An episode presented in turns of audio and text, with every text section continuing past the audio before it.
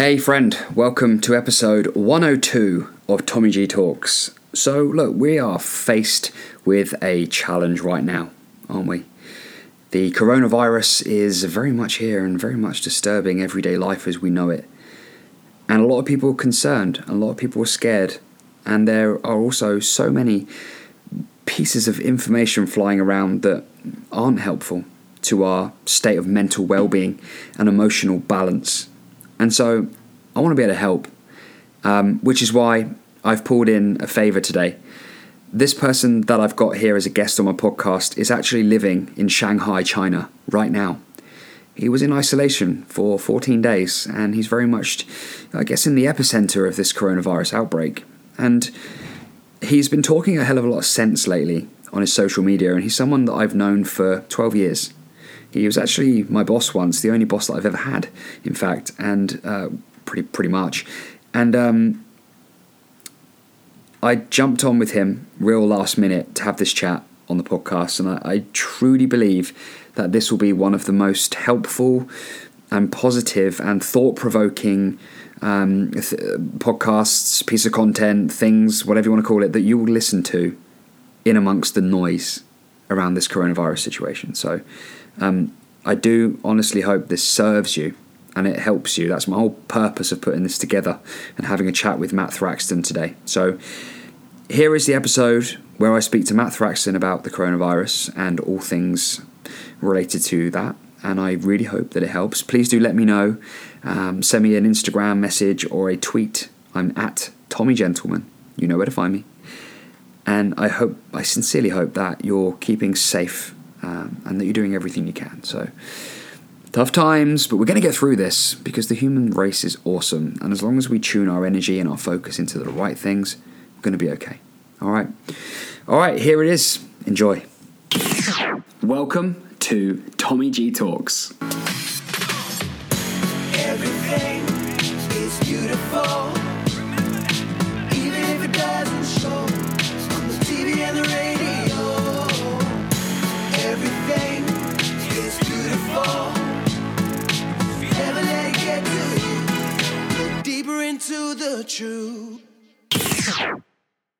You are officially my um, my my expert on this field of uh, the current coronavirus situation because you are, of course, in China. Um, you've you've had epicenter. Yeah, you're in the epicenter. You've um, you've seen and you, you know you you've seen things that that us over here in the UK haven't and may or may not see. Um, you've been in the period of isolation, which I believe to be 14 days. Quote me if I'm wrong. yep, you're right. Yep. And um, and, and you know what? Like we could be doing this podcast on so many things. And we are going to touch base on a couple of things that, you know, we would talk about if this wasn't going on. Yeah. But the fact of the matter is that it is. And you and I have one thing in common. And the one thing that we have in common is that we are doing our best to share things that airs on the side of solution, not the side of problem.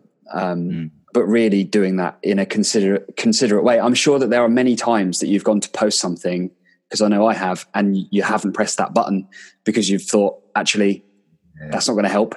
Um, Yeah. Yeah, yeah. and I can see that because you know not only do I, I know you well, you, you and I have known each other for a long time, but you know it, your latest couple of posts have really resonated with me, and and pretty much my, like my whole family have been like, oh, I saw I saw what Matt posted the other day, and so I know that we've we've just jumped into this, and that was always my idea with this podcast is we haven't done any intro, we're, we're recording it now. yeah, yeah, man, brutal. We yeah, it's always the best way. It's always the best way. Sleeves are up. Sleeves are up. Um, yeah, of course, man. I- I- So, so look, why don't you go ahead and just introduce yourself, what it is that you do, and how we know each other, and then let's just kind of paint the picture of what's been what life's been like for you in the last month. Yeah, it's quite it's quite an interesting one because I guess you know I'm I'm excited to sit here and talk to you because, like you said, me and you go back a long way. You know, to 2008, back at Les Mills New Lynn in Auckland, New Zealand. A couple of well, you're a young buck. I was I was kind of still middle aged ish, but a couple of young bucks, you know, plying their fitness trade in a beautiful country. and uh, and fast forward to where we are now, and obviously both of us have had our fair share of ups and downs, and we've moved, you know, into different career spaces. But we've kind of been on a similar path in, in like you said, that we're I think we're just trying to help people, you know, and, and a lot of it's through fitness, and, and you're doing a lot of great motivational speaking, and you know, and obviously you've got the, the the Jamie G Trust and a whole bunch of stuff that's just incredible value for so many people, and and that's kind of, of of all I'm trying to do is just help people, and and the fitness thing just seemed to be one of the big vehicles that both you and I were doing at that time, um, and and then now we're in a space where what I'm doing is I'm the training manager of a, of a, a Les Mills team in China. So essentially, these group fitness products that, that gyms have. Uh, there's a team of people that train the instructors and deliver the education and keep the engagement. Um, and, and it's sort of like a quality assurance of, of the fitness market in group fitness. Um, and there's some other stuff in terms of business that we do as well. But essentially, my role is is to recruit a training and presenting and assessing team um, keep those guys engaged and motivated. And they're the ones that train and inspire and educate and entertain the instructor database. So we sort of got about 5,000 instructors here in China, and they're all in a, you know, maybe 1,200 clubs. Um, and then all of a sudden, all the clubs are closed. You know, so this this, this coronavirus thing happens, and uh, so it's kind of a strange one that I'm half excited that I get in to speak to you, and, and there's heaps, like you say, we could talk about but then also there is a little bit of a dark undertone that there's a, a serious situation going on and and and like you said with a couple of my posts is I'm I'm, I'm just trying to frame it so people realize okay there is a serious thing going on. We need to listen to the experts. You know wash your hands social distancing um, don't shake hands with people. Uh, you know you're not going to gyms you're not going to cafes you, you, you're trying to be sensible. And we are aware that it could be you know a bit of a ca- catastrophic situation. But we've also got to make sure we don't don't sort of get caught up in all the social media hype and all the scaremongering and and all this xenophobia and racism and and this ugly side of selfishness that's that's innate in humans that they just want to hoard everything they see to make sure their selves are okay and and they're not caring about other people so it's, it's, it's nice that I, have had a few nice messages because I, I, don't, I don't know why all of a sudden I just sort of had three or four things in close succession that I wanted to say. Um, and, and I think for me, it comes off the back of me being unhappy about a few things. So when I'm low, when I'm down, when I've got self doubt and anxiety, and when I, I, don't feel I've got value or purpose, when I get scared, my instant reaction is to help someone else. So straight away, I'll try and write something positive. I'll send someone a message. And, and I think that's what's happened out of this situation for me to get a bit of an understanding on what's going on I'm just trying to reach out to other people, and, and in turn, that kind of sets me in a bit more of a positive mindset.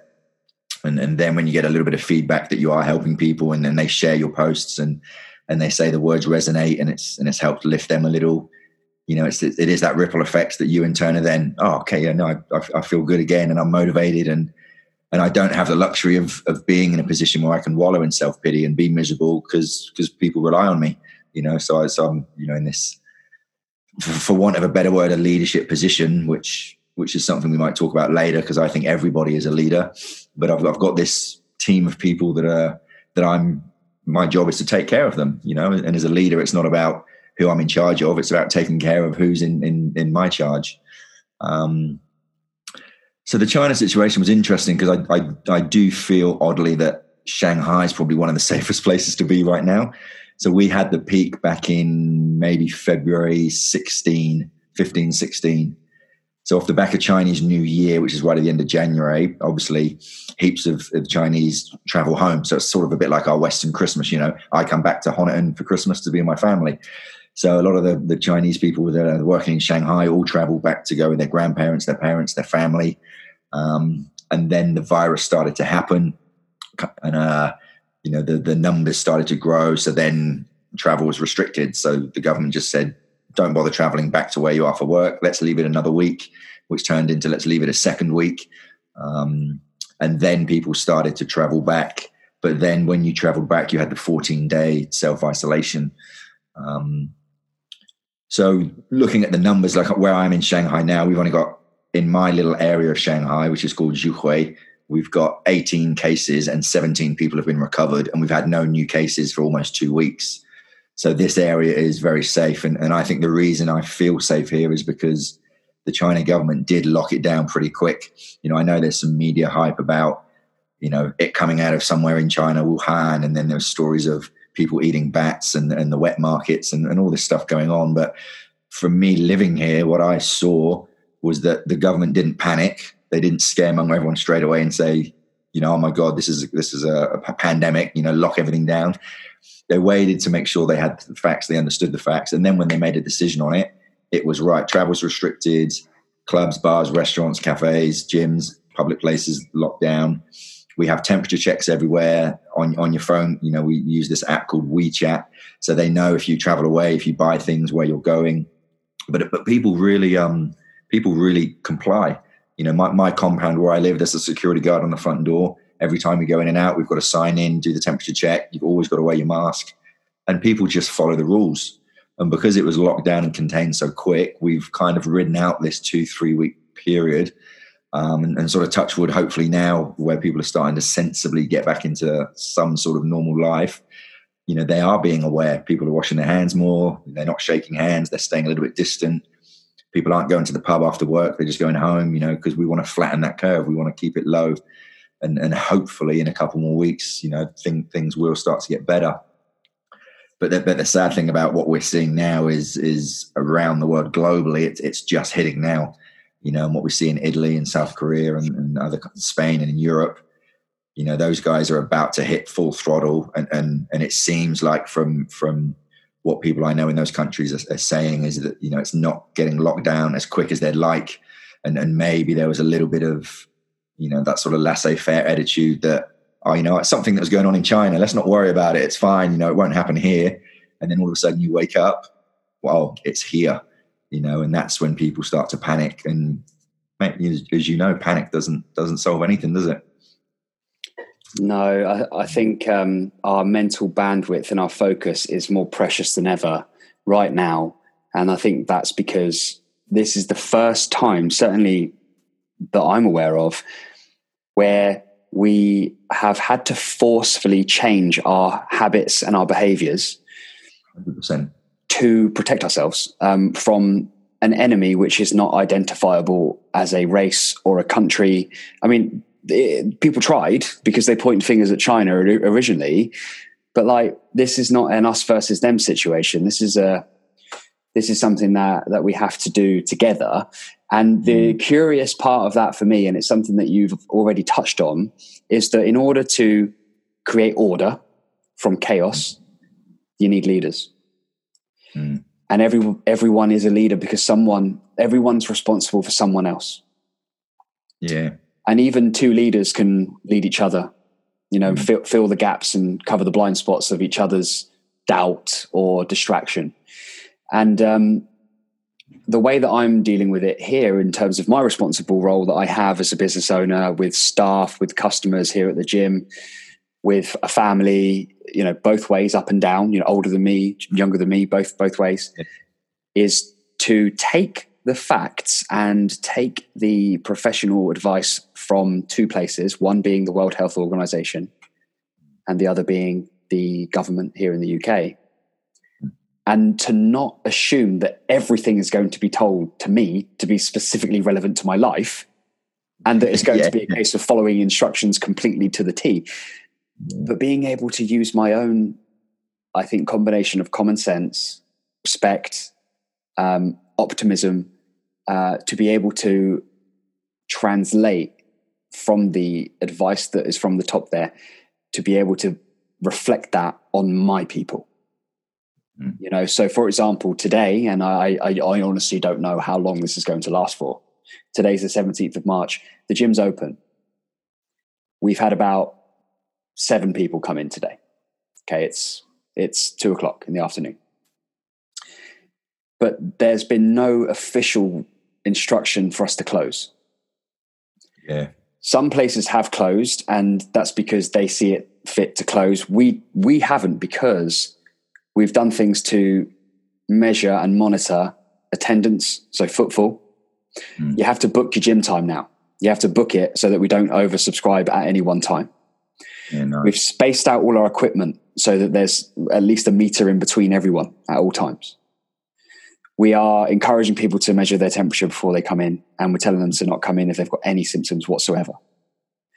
We're also um, making sure that our gym is cleaned with antibacterial spray every two hours and that we basically rotate the area and do deep cleans throughout. So it probably would be um, most people would probably just close, but we have a good standard of cleanliness and there's no official instruction. And the main reason is I believe that this is a place of order and that's helpful. Even if someone doesn't come in, to know that in their community there is somewhere and there are some people who bring order into the equation instead of chaos is refreshing. Yeah. And that's something that you're doing at the moment with your point of view. You are in China and you're posting these thoughtful posts that bring a lot of sense to the table. And you're providing order amongst the chaos on people's social media feeds. I think at the moment, my opening part of this, what I'm saying now, is about bandwidth and focus. Mm. The only time that I've lost my shit in the last 24 hours, bear in mind that I was putting my kids to bed and seeing messages from my staff at the same time saying, What the hell are we going to do? I'm not coming in. Customers saying, I'm not, you know, all this. Oh my, oh my God, what the hell is going on here? So I put the kids to bed and then I'm straight onto protocol phase two because I've already thought about what that is. I'm writing it up, right? The only time I lost my shit was when I opened my Facebook hmm. and I started looking at what people were saying. For about three minutes, I got completely distracted from my internal dialogue. My rationale disappeared. And all of a sudden, I was like, my heart rate's up. I'm panicking. And really, all that's going on there is a big congested mix of fear, uh, agenda, various agenda. That could be the media. Obviously, that's a that's a very obvious agenda, but also the individual who doesn't mean to do any harm, but just wants to perhaps subconsciously be the one that brings an opinion to the table. Yeah, yeah I think I mean, it's exactly stuff that, that, that I've seen you post about before, which which has really impressed me because you, have managed to articulate it in a way that kind of really made sense to me, and and, and I sort of find myself having similar conversations with people I know, but I, I never could quite get it across so well. But it's that whole thing about social media is just a tool that we can use, so it's not good or bad. We give it meaning, we give it reason. So if you want to go on there and bitch and moan about your life, you can and there's some people that will listen and they will fuel your, your fire and negativity loves company and misery loves company so you've got this self-fulfilling prophecy of hey i hate it when this happens and then someone goes yeah i hate it when that happens too and that guy's an idiot yeah i think he is and all of a sudden you're living in this space where you're validated now you could go on social media and just say hey guys why don't you just say thank you to someone today go on give it a try see how it makes you feel and so the actual tool that we're using is mm-hmm. just an extension of us as humans. And, and what I'm hearing when you say that about the only time you lost it is you opened your social media, that what happened then, that's just a classic example of you reacting to what you're seeing, which is your choice. So again, the negativity is always going to be there and, and, and the idiots and the dumb posts. And, and may I get as wound up as anyone. And, and, mm. and, I, and I, this is part of why I did these few posts recently, because I just, I just thought I've had enough. So, you know, it's, something's got to change here. And, and, and if I can implement some change, then great. Or if I can stimulate someone else to be a bit of a catalyst and they've got more influence and they can implement change, then great. But this this negativity we've got at the moment and, and the misery and and and the, everyone being down and depressed and, and moaning, it's it's and I think you know so I'm, I'm, I'm rereading this book, Viktor Frankl, Man's Search for Meaning, and and and I mean, obviously, this is an Auschwitz survivor, so this is at the top level of stoicism of controlling the controllables, you know, and keeping that positive mindset and focusing on the future and your vision. Um, Nelson Mandela in jail for 27 years, you know, focusing on a better South Africa, a united humankind, and you think that is the top of the tree. And and we've got people pushing over old grannies to get some toilet roll. I mean, yeah. come on, people, let's. So yeah, it's quite interesting. Then when you were talking, I thought that's that's quite unlike you because you wouldn't normally react to that. You'd take it on board and go, okay, I can choose to take that for what it is, and I choose to ignore that because it's crap. But everyone is at a slightly elevated stress level, and and and I've got no idea what it's like to put two kids to bed, you know, and have a wife to feed and a business to run, and worry about all this coronavirus stuff as well. So, you know, there's certainly no judgment coming from me, but I I do feel that I open up Facebook and Twitter and Instagram, and and my blood boils, and I just think, what is going on in society? This is ridiculous. Like do we even want to, to outlive this coronavirus or should we just start the whole planet again and try and make it better this time but uh it's the choice. What do you do? Well, my choice is I, I try and i try and be a, a bit of a beacon of light for some people. And sometimes i'll use humor a bit of sarcasm. I'll be cocky and quirky and funny. Sometimes i'll be a little bit serious. It's there's, there's no agenda. It is just me. And you know me for a long time. So you know exactly what i'm like. And occasionally i might miss the mark or offend someone or i might you know be a little bit down and make a post that isn't quite as positive as I'd like it to be. But I'm human, and and I think one of the things I've I've taken recently is I've started to watch a lot of uh, those the, the Russell Brand clips, and and and um, obviously he was you know back in the day he was a bit of a you know a sex addict, drug addict, rock and roll comedian, TV star, and everyone knows his story. But but where he's at now, I don't, I don't know how he went through this change, but he's got some great philosophical conversation, and and at the moment some of the stuff he's talking about, how society is reacting to this coronavirus situation, and us going back to like Maslow's hierarchy of needs and understanding what's really important and, and not being limited by these social constructs of his example was airlines. Like all airlines are stopped. So, all right, we thought we couldn't live without planes before because we had to travel to places. But really, do we? And like the Premier League football, like people are saying we can't live without football. Yes, you can. It's just a made up game. Like it's important to a lot of people, but if it's your nan that's caught coronavirus and she's in hospital and she's dying because she can't breathe and her, her immune system's already poor, you're not bothered about Everton Liverpool. You're worried about your family. And that's, you know, so it, it really does put a lot of perspective on where we're at. But yeah, I, I, I do have a love hate relationship with social media and, and, and the stuff that you posted helped me understand that it's a tool for us to use and there's always going to be idiots on there that do stuff that we might think is is hurtful and hateful and harmful. Um, do we drag ourselves into that or do we rise above it? There's the choice.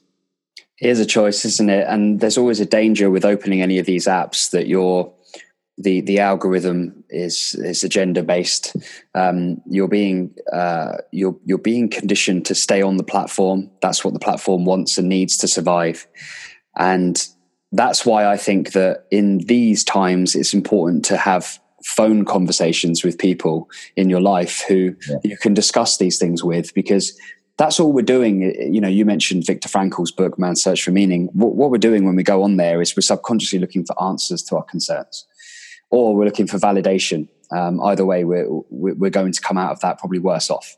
Um, so having yeah, so having yeah. phone calls with with uh, with others is a very protected and safe way to air your views which is a lot of the time what people are doing on social media. They're just kind of getting stuff out to air their views, but also to have an intelligent conversation. You know what it's like sometimes when you say things out loud that you've been thinking for a while, you start thinking, actually, that's a load of nonsense. And you sort of solved your own problem. Um, I did have those recently, yeah, 100%. Yeah, yeah or, or, the other way, you start saying things. or, or, it can work the other way, you know, when you start saying something and you go, actually, yeah, that makes a lot of sense. And you can get the feedback from the other person as well. And, uh, you know the old saying, Jim Rohn, you are the sum of the five people you spend the most time with. I think that's important in this situation because if you could just start again and, and you could imagine, uh, you know, a cave where there was four other people in this cave, um, or five other people in this cave, and you go, who, who do you want in there? Like, who, who's going to help you? Because at at our core, we have a human need to be in tribes. We have a, a human need. It's how we've survived throughout the entire time that we've been a human race. Um, and so we have to think about that from its core, from its tribal perspective. Who are the people that you would like in your cave? I know it's a little bit tongue in cheek, but those are the people that you can work with to help overcome problems and create solutions. That's how it would have been years and years ago. I said something a, a couple of months ago, maybe not that long ago actually, because it was coronavirus um, provoked. And it was how over influenced we are right now, uh, literally everyone has an opinion and we can be susceptible to that opinion, and some come without credible source behind it. Um, and I, I mentioned how I mentioned two things actually. I mentioned how social media, I think, has a responsibility to at some point almost stop um, and turn the tap off and just let the literally the only thing that you can do on Facebook, Instagram is consume content from the World Health Organization and the government.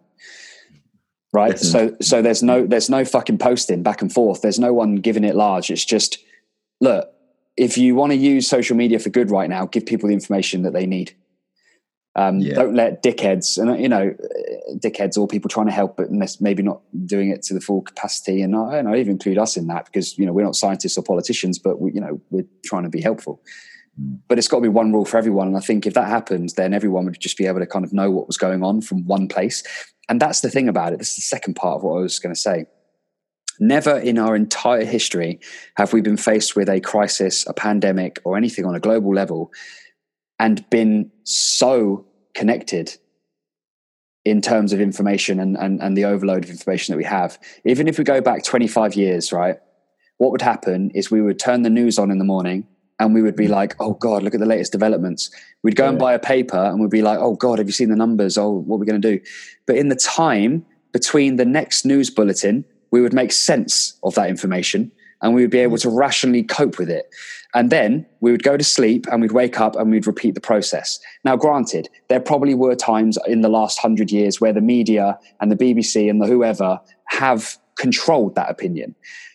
But I believe that to be far safer than being over influenced by everyone and all those media companies actually competing with each other and having to over dramatize and overhype the headline to survive and to make sure they're earning money at our expense of confusion, disruption, and doubt. So, like, it, it's a funny old situation. And going back to, you know, you said about the spiritual side, you mentioned Russell Brand. What- One thing that I always say to myself, and I encourage my clients to do the same, is whenever there's something going on that turns the needle either way, good or bad, always ask yourself from a point of self awareness, what is the lesson here?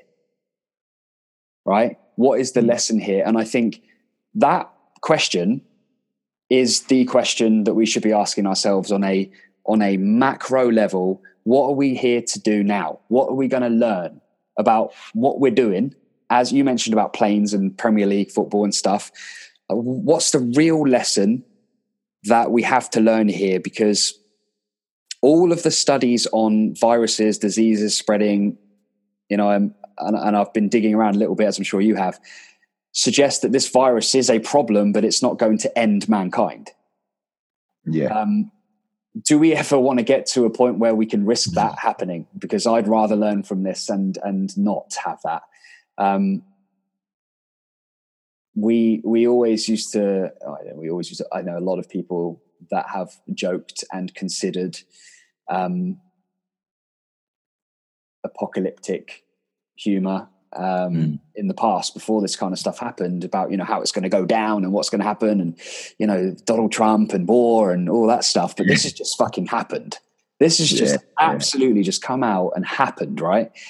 Um, and there's got to be a lesson in there for all of us. And uh, I, I just honestly hope that we can learn it before there's too much pain. That's a that's a good comment.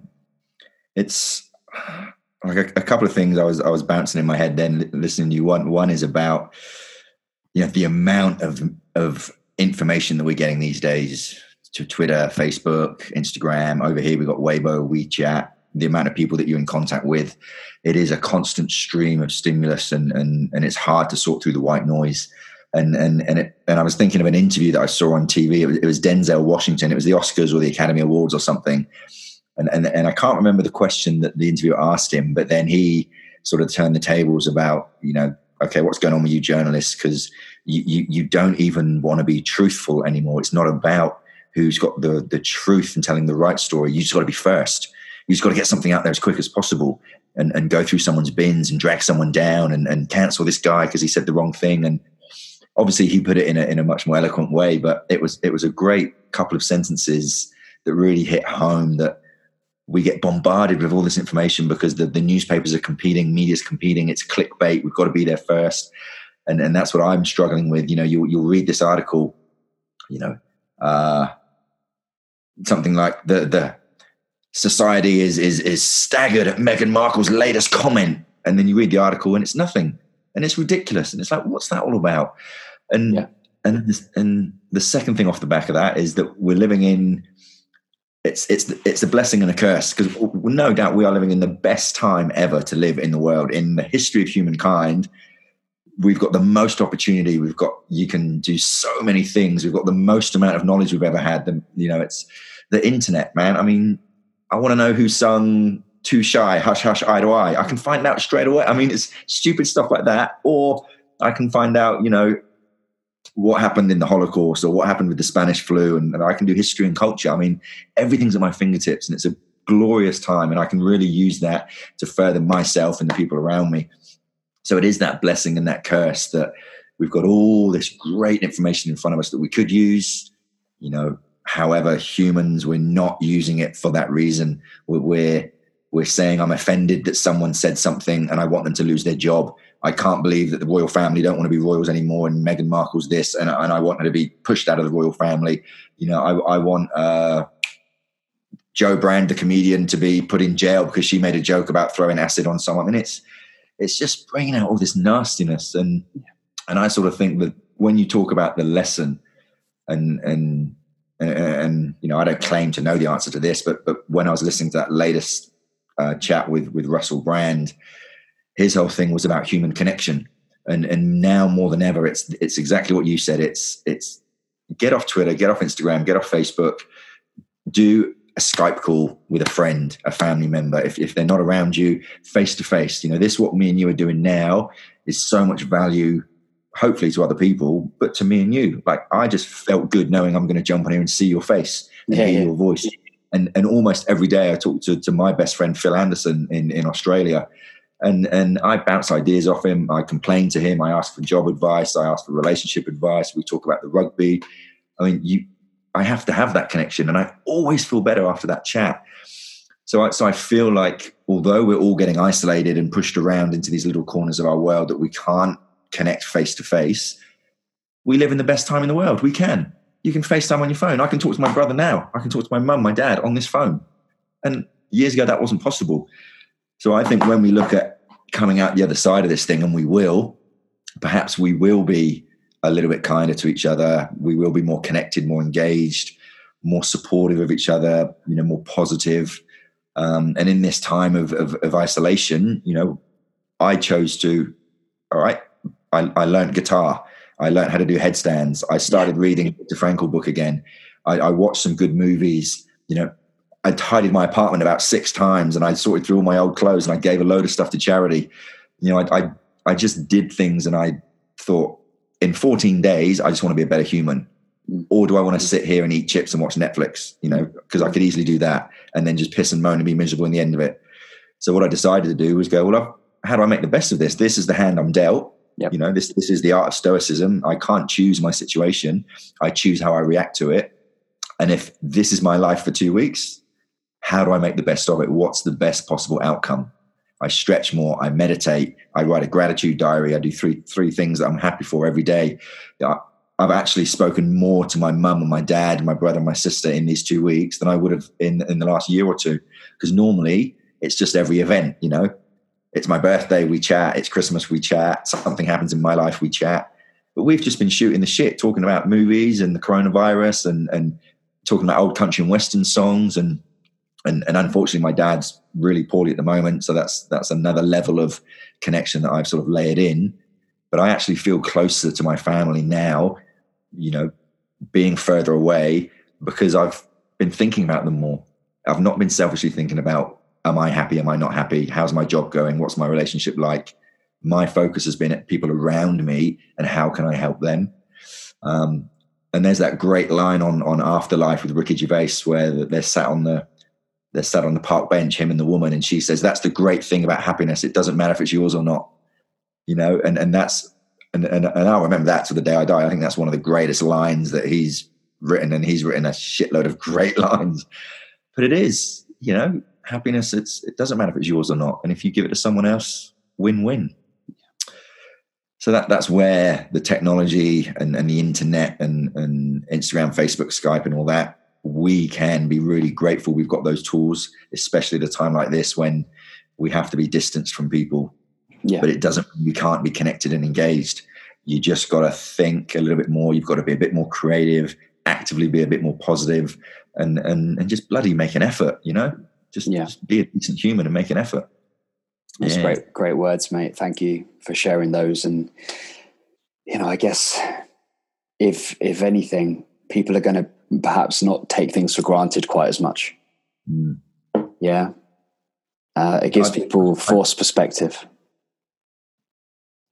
and it is unfortunate. I mean, you, you know, you know more more than than, than most that it's. Uh, it often takes crises for people to come out the other side and, and actually end up being in a stronger place through navigating those seas of adversity, and and that's that is life.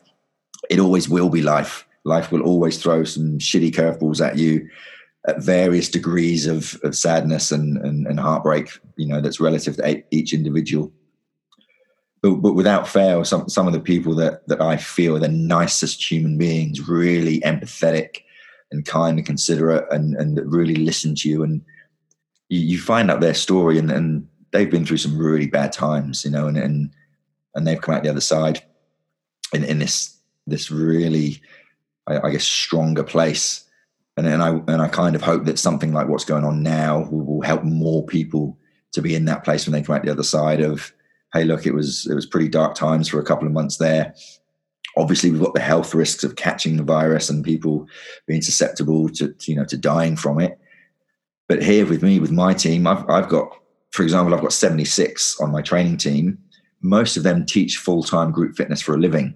So for the last six weeks, they've earned zero money, but they still have to pay their rent and pay pay their bills and buy some food and and and I worry what's going to happen to these guys because the gyms aren't open. They're not definitely not going to open for another four or five weeks, Wow. and they rely on that to make a living. So all of a sudden, we've got a place of well, if you haven't got a few grand in the bank, Mm. you're really stressing, and if you haven't got family you can fall back on, or or, or a side gig, or or you know an, an online business or something that you've been working on, which let's face it, most people in the fitness industry wouldn't have.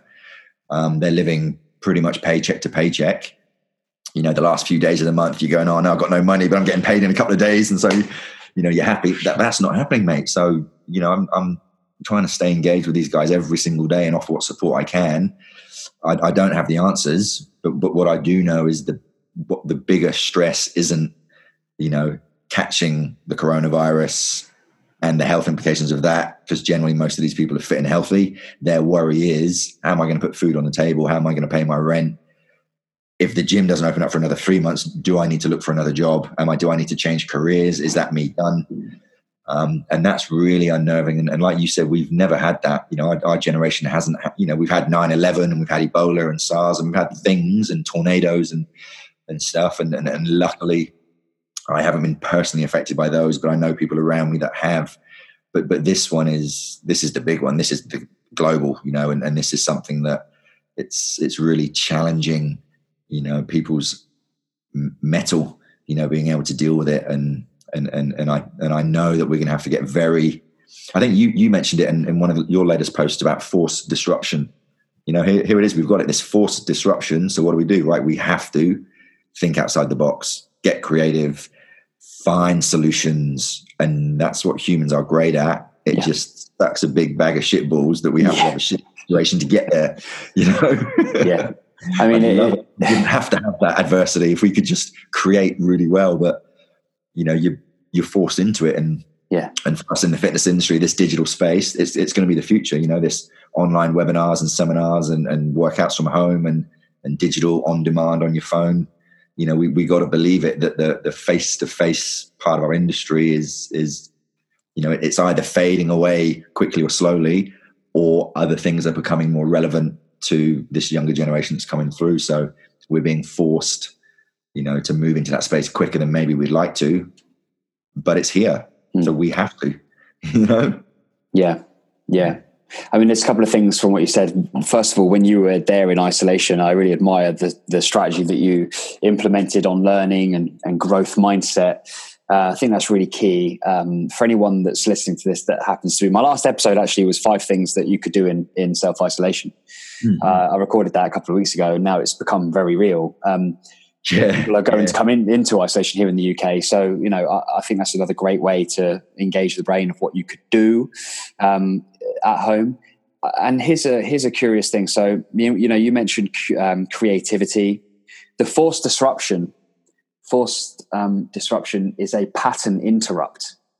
Stops us in our tracks. All the cadence of normal life has disappeared like Yeah. someone's just thrown a glass of water over your face. You are absolutely like stopped. You're, you've stopped your pattern. And in the moment of pattern interrupt, we are most able for change hmm. because our automatic, unconscious loops and patterns have been stopped and we are most susceptible to do something differently. Now, in that moment, if we're filling our head full, full of fear and scarcity and all this, then we're going to act like that. And that's going to be our new normal. But if we are looking at optimism and we're looking at creativity, then that's going to become our new normal, our new cadence, if you like. yeah. Now, here's a cool thing. I don't know if you've heard this or not, but it's you know it's floating about on various memes at the moment. But um, I'm a I, I actually is it weird to say I'm a big fan of Isaac Newton? Um, I've got like Your I- name terms. yeah. I mentioned him in my book. Actually, I said, you know, I mean, this is so relevant now. I actually quoted it and said, "Imagine if Isaac Newton had Google, um, how much he would have achieved with his mind, right? Um, all the Would things. it have been the opposite effect? well, maybe, yeah, it would have been like polluted Looking all the uh, agendas. but you know, the point being that people have created such amazing twists and turns in our human history um, without the resources that we have on our hands, right? Um, but the point of bringing him up was that it's uh, floating around at the moment that whilst in retreat from the bubonic plague, Isaac Newton retreated to this little house in in, in England somewhere. Um, I forget where it was, but it definitely was in England. And it was there that he sat under a tree one day, and the apple fell down. And he was doing a lot of his work on gravity and stuff like that. And and if it wasn't for forced disruption, him going into retreat and the bubonic plague and everything, his mind would not have been acting and thinking on that level. So Yeah. it's amazing what we can do when we are forced to stop the patterns that we're in every day. And even when you said about talking to your mum and dad and the deeper connection you've got with them, that's the same thing. It's stopping the normal cadence and then thinking about how you'd like it to be.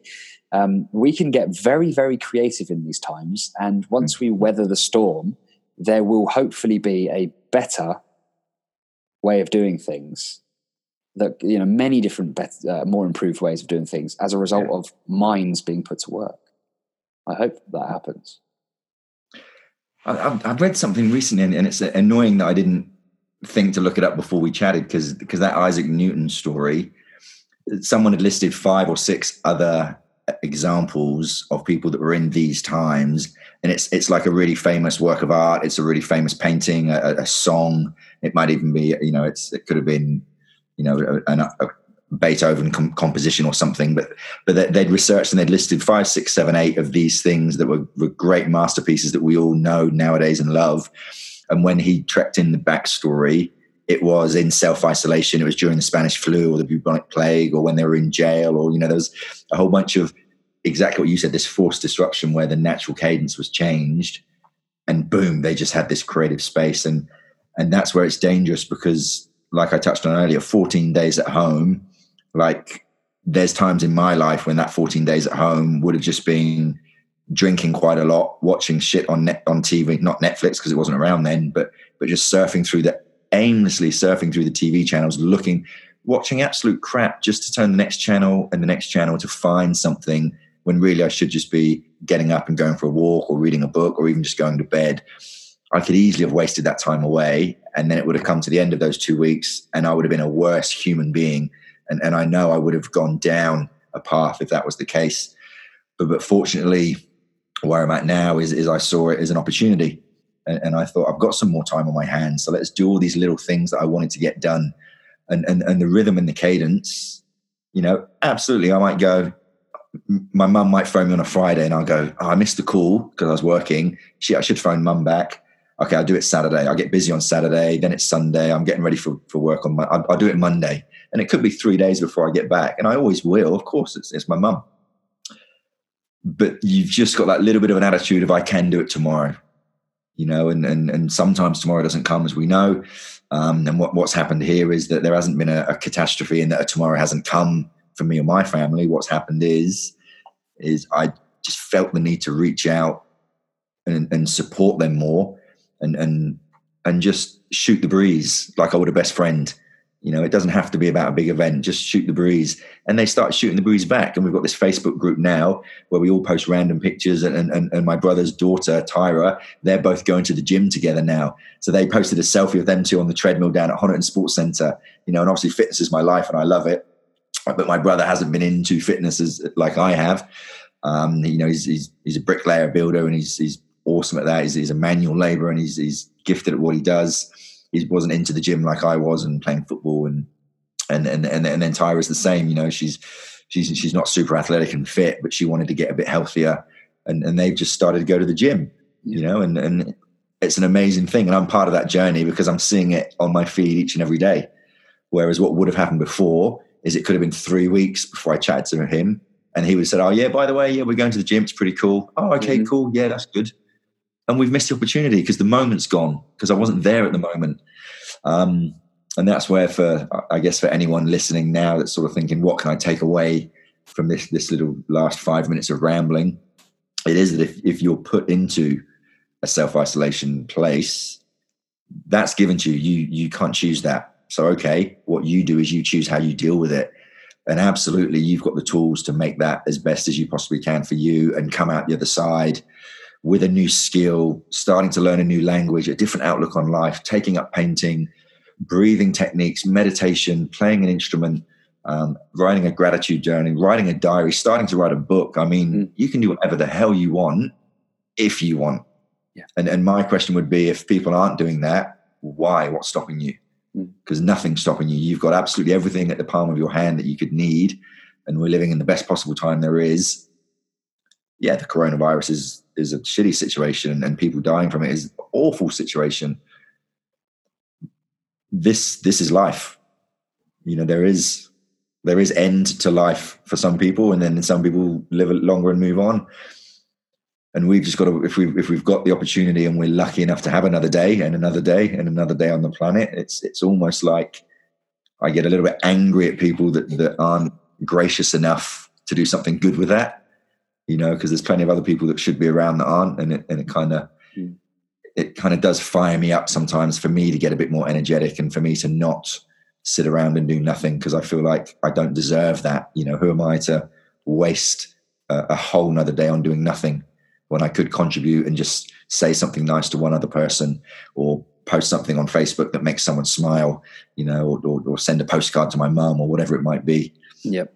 And everyone's got that in them. I, I 100% believe that humans are inherently good, you know, and they want to connect, they want to engage, they want to be heard, listened, and valued. And but they, they when the chips are down, people will support each other and help each other. But people get scared. People get into the scaremongering. They they they attack others as a self defense mechanism. It's easy to be nasty on Twitter and Facebook and just say something in the heat of the moment, and you know. But pause, reflect, and and and that's what this thing's doing now. It's it's I like, what you said. It's it's changing the cadence hmm of how we've been living life. And, and really we've been very or no, not very but quite selfish quite consumerish quite sensationalist. We're caught up in all the stuff that isn't really that important. What life's teaching us now is let's go back to basics of what really is important. Um, and what you touched on about the five people in a cave actually the russell brand was saying a similar thing that you know years ago you, you lived in your town 75 people Mm. and that's the only people you knew you're 75 people Yeah. you didn't know people in america you didn't fly to germany you know you didn't have the internet it was your 75 and you all looked after each other if next door needed a cup of sugar you gave him a cup of sugar Yeah. if the bloke down the road his car didn't start you lent him your car you know Yeah, yeah. we don't do that anymore No, you're right. And interestingly, you mentioned Maslow's hierarchy of needs. I, I do think that we've got the self actualization stage extremely wrong. and yeah and and that's perhaps what we have to relearn and maybe we need to be able to reach the bottom of the pyramid again uh, to go through the stages of security social um, esteem uh, to eventually get back to that that self actualization and, and and reconfigure what it means to self actualize, which at the moment is being verified on Instagram. Yeah. You know, it's how do I get there? That's my goal. You know, I want to, and and and all the connotations that come with that. And obviously, that's a tongue in cheek statement, but it's about self. Now, self actualization is not really about self. It's about no, well, it is. It's about knowing who you are in your soul and being able to portray that through your human vessel of your body and your mind. Mm-hmm. That's what I believe self actualization to be. But rarely would I class this. And um, by the way, this is going down a bit of a rabbit hole here on a spiritual level, but I don't think that any of our souls have a purpose to be the most popular soul in the world. No, no, no, definitely not. Um, so the self-actualization part of of the Maslow's hierarchy of needs, I just think so many of us have failed at that, and maybe that's because it is such a great, and we can. Um, I'll share a, a, a diagram of this of this Maslow's hierarchy of needs, but it really is quite relevant right now. We're being taken right down to the base level, which is security Yeah. at the moment there's a there's so much fear involved that people are acting on that fear and really what happens at that base level is people pull together to stay safe as we're mm-hmm. supposed to as human beings so i'm hoping that these conversations you know being able to lead in these times will help people to do the same and stack the odds in the favor of survival together Mm. um, rather than uh, chaos um, you, so you mentioned leadership a couple of times we've talked about it a little bit here.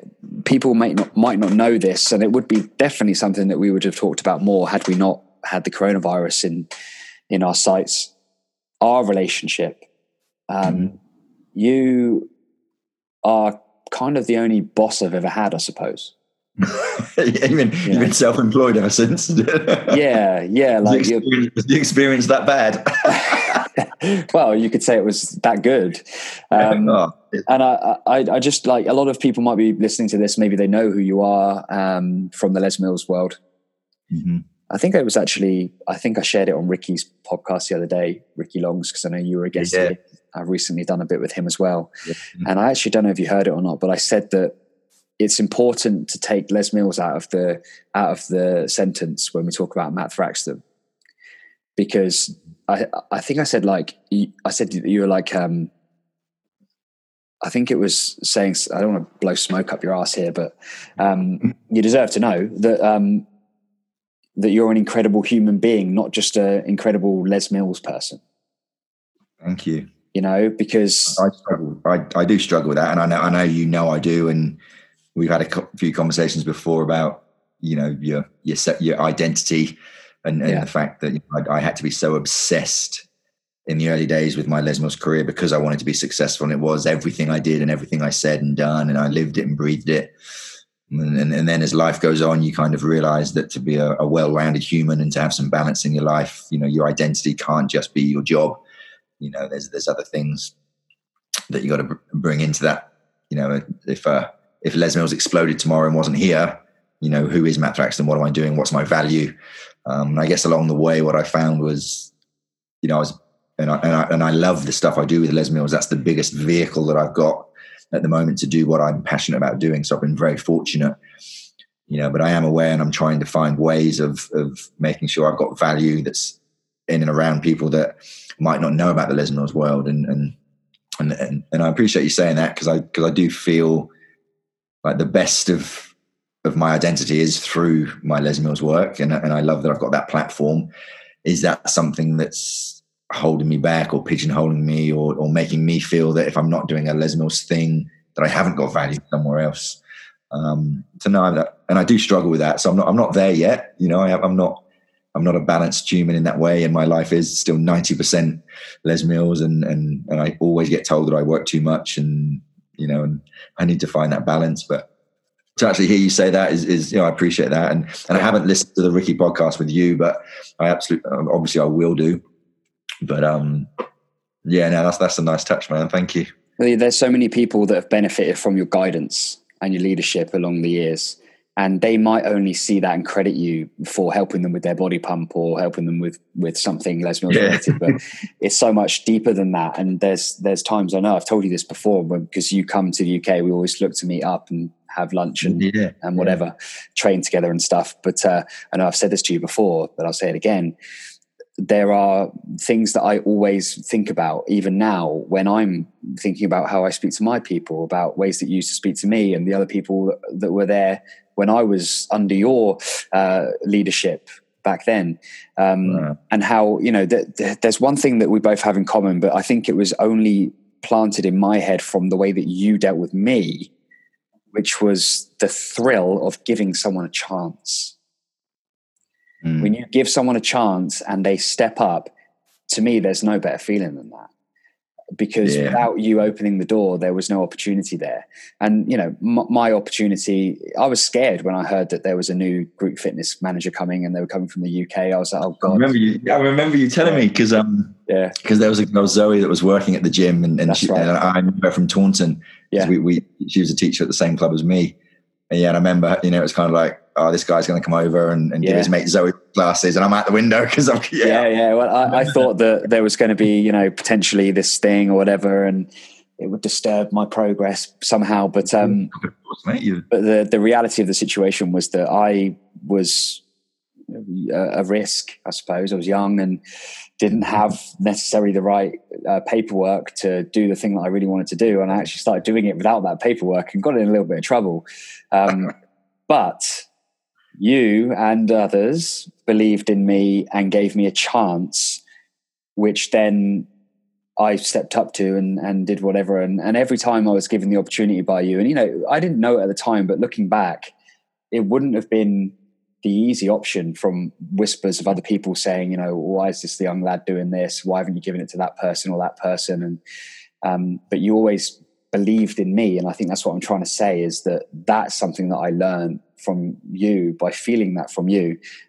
I now do my best to do that with other people, and it always lasts longer than the professional relationship, which is why it's not about the confinement of the company that you work for. It's about love, really. That's what it's about, isn't it? So uh, I just wanted to give you that bit of airtime there as well. That's awesome, man. I think it's funny because it's that whole thing again, like I talked earlier about often people that have been through a, you know, navigated some real stressful seas in their life come out the other side and they've, and they're just this amazing human for it. And, and I feel like me and anytime I've had someone give me some good, some good feedback or, or they've said a thank you and the reason why, or, or how I've helped them, anything that's come back towards me that, that's touched me, it, it always feels like it's off the back of the experience that I've had that's either been good or bad before in my life. So so what I'm giving is the value. So so with you, for example, it was two things were going to happen. We've got this young, enthusiastic guy that's passionate, and, and I like his attitude, I like his work ethic, and I think he's exciting, and there's a future there. So two choices: either I give him a chance, or I don't. So if I don't give you a chance, that's the door shut, and that's pretty shitty for you. And I might have missed out on a great chance of helping you be awesome, and in turn, me being a good manager or a good leader because one of my proteges has become a superstar and I help them. So it's kind of like a win-win in a way. Or do I give you a chance and you're not very good and then I just deal with that? So the two the, the two things that pop up there is is what's worse, not giving you a chance and me having to look in the se- at myself in the mirror and go, have I done the right thing there by blocking this guy out because of whatever stupid reason I tell myself? And is that being honest and, and, and is that integrity from me? Or do I roll the dice and take the chance? And if it doesn't work out, well, we just have some experience and we've both learned something. And, and I think what's happened in previous times with me is I might have not been given the chance myself. And I know how that feels and how I reacted to that leader and how the relationship broke down. And it was a lose lose. And I don't want to be that guy. You mentioned the word love, and, and I talk about that a lot with, with my team. And, and and it, and it is I'm, I'm so against that old school bullying mentality of you've got to walk over hot coals to prove yourself. You need to do three years of service. You need to prove to me that you're worthy. No what, what you do is you give people a chance to be amazing. And, and i've never had someone not be amazing. Like i haven't had i've given someone a chance and they've let me down or i've given someone a chance and they've failed. That that just hasn't happened. So they've whenever you whenever you believe someone can achieve something, it feels to me like that belief they take it and do it. Whether they wing it or whether they had it anyway or whether they learned it along the way, it just always seems to work. And it's and it's that thing that you know I think it's that that Zig Ziglar quote, isn't it? That that people will go further than they think they can if someone else believes that they can. Um, and, and for me, it was it was it was absolutely black and white. Do I want to be the guy that took a chance on someone, or do I want to be the guy that shut the lid? You know, and I've had the lid shut on me, and I know how that feels, and I don't want to be that guy. And and quite often in in in my leadership role, I'm I'm doing the exact opposite of how I had people lead me Mm. because of how it made me feel. And when I look at the the people that that I I guess flourished with the most, you know, I, I, I wrote an article recently for for um for Tribe Talk, the instructor magazine, and I talked about my time at New Lynn.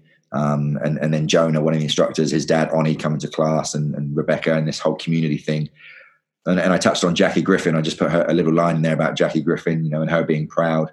And, and, and I've absolutely got the same feeling that you have. The things that you said there about, you know, how, how that you were thankful that you got the opportunity, and, and it goes beyond the workplace. And we've stayed close, you know, all these years. It's the same with me and Jackie. Like I, the, the way she managed me was pure love, pure support, give me a chance. You know, al- always be optimistic, always be positive. positive, and and I and I try to be that person. I, I you know, I, I don't. My, my job's not to hold people back. My job's to create opportunities for other people and see the potential. And um, and I recently just sent a, a, a TED talk to um to my team by a guy called Benjamin Zander, um, and he does a TED talk about the power of classical music. And, and, I'll flick you the link. It's an amazing talk. So it, it is based around classical music, but there's a bit more to it. He's just so passionate about music, and he and he tells the story about how this song is this this piece is constructed, and he's got some great humor. But ultimately, the story at the end is about how he is about creating opportunity for other people and seeing the potential. And the only way he knows if he's doing that or not is if people's eyes are shining. And if he's looking around the room and people's eyes are sparkling, he's doing a good thing. And then he said the offshoot of that is if they're not, who are you being to stop those people shining and sparkling? And he said, for example, children. So, so for you, you know, for um, And Marcy, you know, if they're not looking at you with shiny eyes, what are you doing to stop that? Why are you getting in the way? Who are you being to prevent that happening? Because your job is to make those two sparkle. Your job's to make your wife sparkle. Your job's to make your staff sparkle. You know, to see that, and, and that's kind of like where I see my role. And and I, and I, you know, I'm not not saying I'm amazing at it, and I don't think I'm, you know, you know, I'm not a, I, I can't preach anything. I've made more mistakes than the next person. What I try to do is always make sure that I come from a place of love, that it's honest and, and it's real integrity, and I try and just support and build people up. And and I just feel people operate their best when they've got a leader in that space, not a not a autocratic, you know, not a um, what's that? Is it autocratic? Is that the right word? Yeah. you know, uh, yeah, not an autocratic leader like like that, and, and not that old school hardcore bully of you just do what I do because I'm in charge. You know, it's um, yeah, and, and and I guess it brought you know to, to give the old family a shout out. It boils down to having a bloody good mum and dad. You know, I've been very lucky that you know lucky that we didn't have a lot of money. We were very poor when we were younger, so we had to love each other and support each other and come together and and they did everything they can to make sure that I was, you know, polite and, and nice and, and helped people around me. And, and I think it's it's it's reciprocity, isn't it? You know, you you touched on there's a couple of things I might have said that helped you along your way, and you find yourself saying that to your staff and, and your family, and, and they'll say it to people they speak with, and it's that ripple effect that goes on. And it could have just been one sentence, but it made a massive difference to that person, and they then went on and made a massive difference to five, six other people. Um, and, and in this article that I wrote, I, you know, I, I touched on that butterfly effect, Yeah. and, and how, you know, perhaps we don't really take a moment to acknowledge how little things day to day that we might do could have such a huge positive impact on other people. And and now more than ever with this coronavirus situation, you know, it's it's this is when leaders need to step up, and you don't need to be a boss, you don't need to be a manager. You, you just need to show the way, shine some light on other people. You know. Yep. Yep. Yeah. Absolutely. There's there's two things I want to sort of finish on here. Um, one is a lot of what you've been saying has been close to the, the the most important thing I think for from my point of view anyway for all of us is legacy. which, Mhm. as you know, is something that I talk about. And my TEDx talk was on legacy, and it's actually called Legacy The Clock is Ticking, which is super relevant now because it's all about how important our three W's are our words, our work, and our reasons why. And that leads on to the second part that I want to say today, which is that we're under pressure at the moment, but who we are under pressure is who we are. We can choose to be however and whoever we want to be under pressure. And in various times in our life, we've been under pressure. And the thing that really kind of made it sink home for me in terms of how much you cared about me was after I'd came home from New Zealand and wasn't necessarily your responsibility anymore, so to speak. um, And you know, uh, those those guys and girls that that have followed me for a while will understand that shortly after I came back from New Zealand, my little brother passed away suddenly, which was a big life changing event and um, uh, pressure. It was pressure for me, but it was also pressure for everybody who knew me because it's not easy to deal with that. You know, it's not easy to know what to say or how to approach those situations. And I remember it was like possibly two or three days after, and um, my house phone rang, and it was you. We're so old school. Yeah, yeah. Uh, and I just remember it was probably like a seven or eight minute chat, but fuck, like, I can remember exactly where I was because I because I yeah I- I made that call from just just behind actually the the the the Les Mills gym. yeah, Yeah, I can remember, it, and I was nervous as hell. yeah, I, I didn't know if I was going to completely cock it up or make things worse, and and and, and I don't mind admitting I was I was shit scared to talk to you. I I just knew that I had to, you know, it, Yeah. and it, it wasn't about me. It was I had to talk to you, but um, I had no idea what I was going to say, and I had no idea if I was going to make things better or worse. I yeah, I, I can remember that vividly. That was a that was a real yeah. that was a tough time, man. Was- It was it was the it was the point for me that elevated my opinion and relationship with you, I suppose, to untouchable.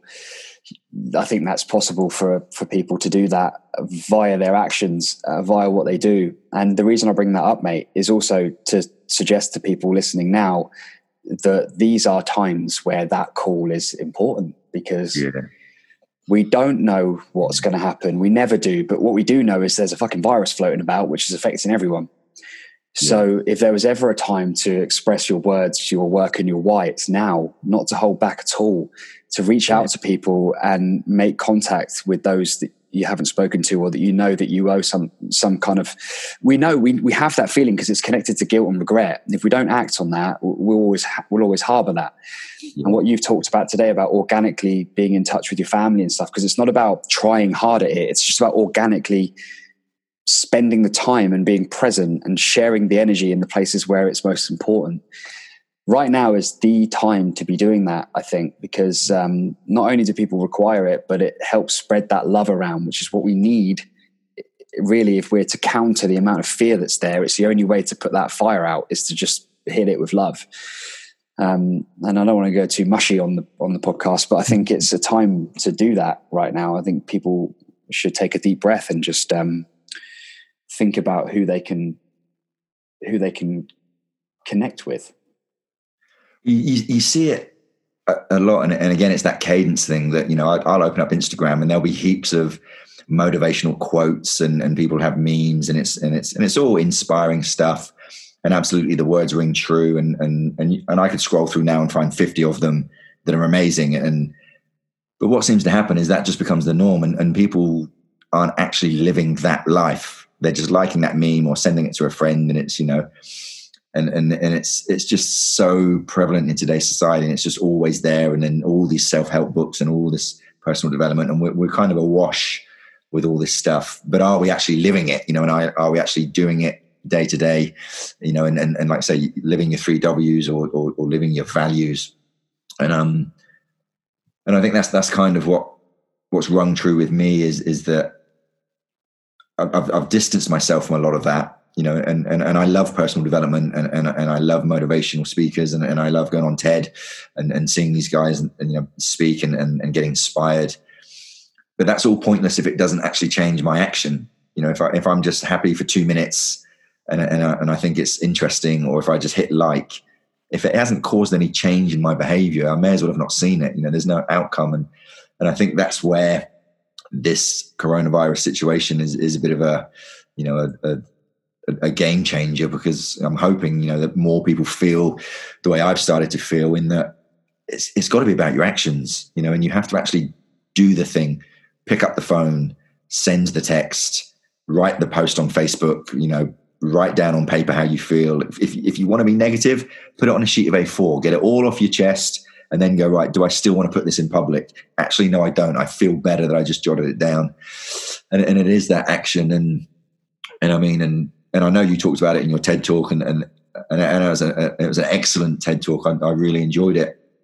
I think for me because I'd seen your Facebook post, it was quite a while before that one where you were sat, and it was that very raw, emotional one. I think you were by the water, San Diego. First, yeah, your first time you posted it, and and I mean, obviously, I, I I was with you, you know, in and around the journey at the start but not close close because you know obviously we're in different countries and then we've kind of had this friendship where we we check in every now and then but not day to day or week to week.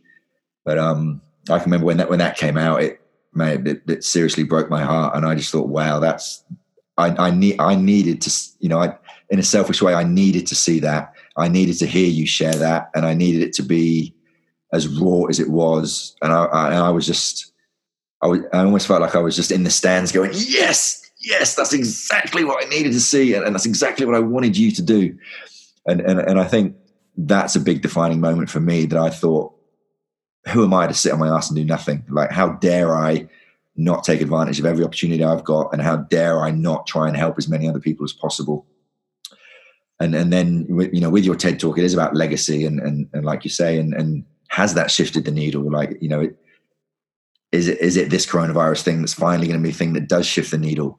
And make people understand what's really, really important. You know, hopefully it will be, and hopefully it will be before it gets too bad and we don't have to live through, you know, something that's too, too, you know, too, too heartbreaking and destroys too many lives. But it's it's it's unprecedented. None, none of us, none of us can prepare for this. None of us have gone through it before. We're all learning as we go along, and it is bringing out the worst in some people, the best in others, and and, and I just I'm thankful that I know people like you that if if I'm in a dark moment I can jump on Facebook and see something you've posted and it will lift me.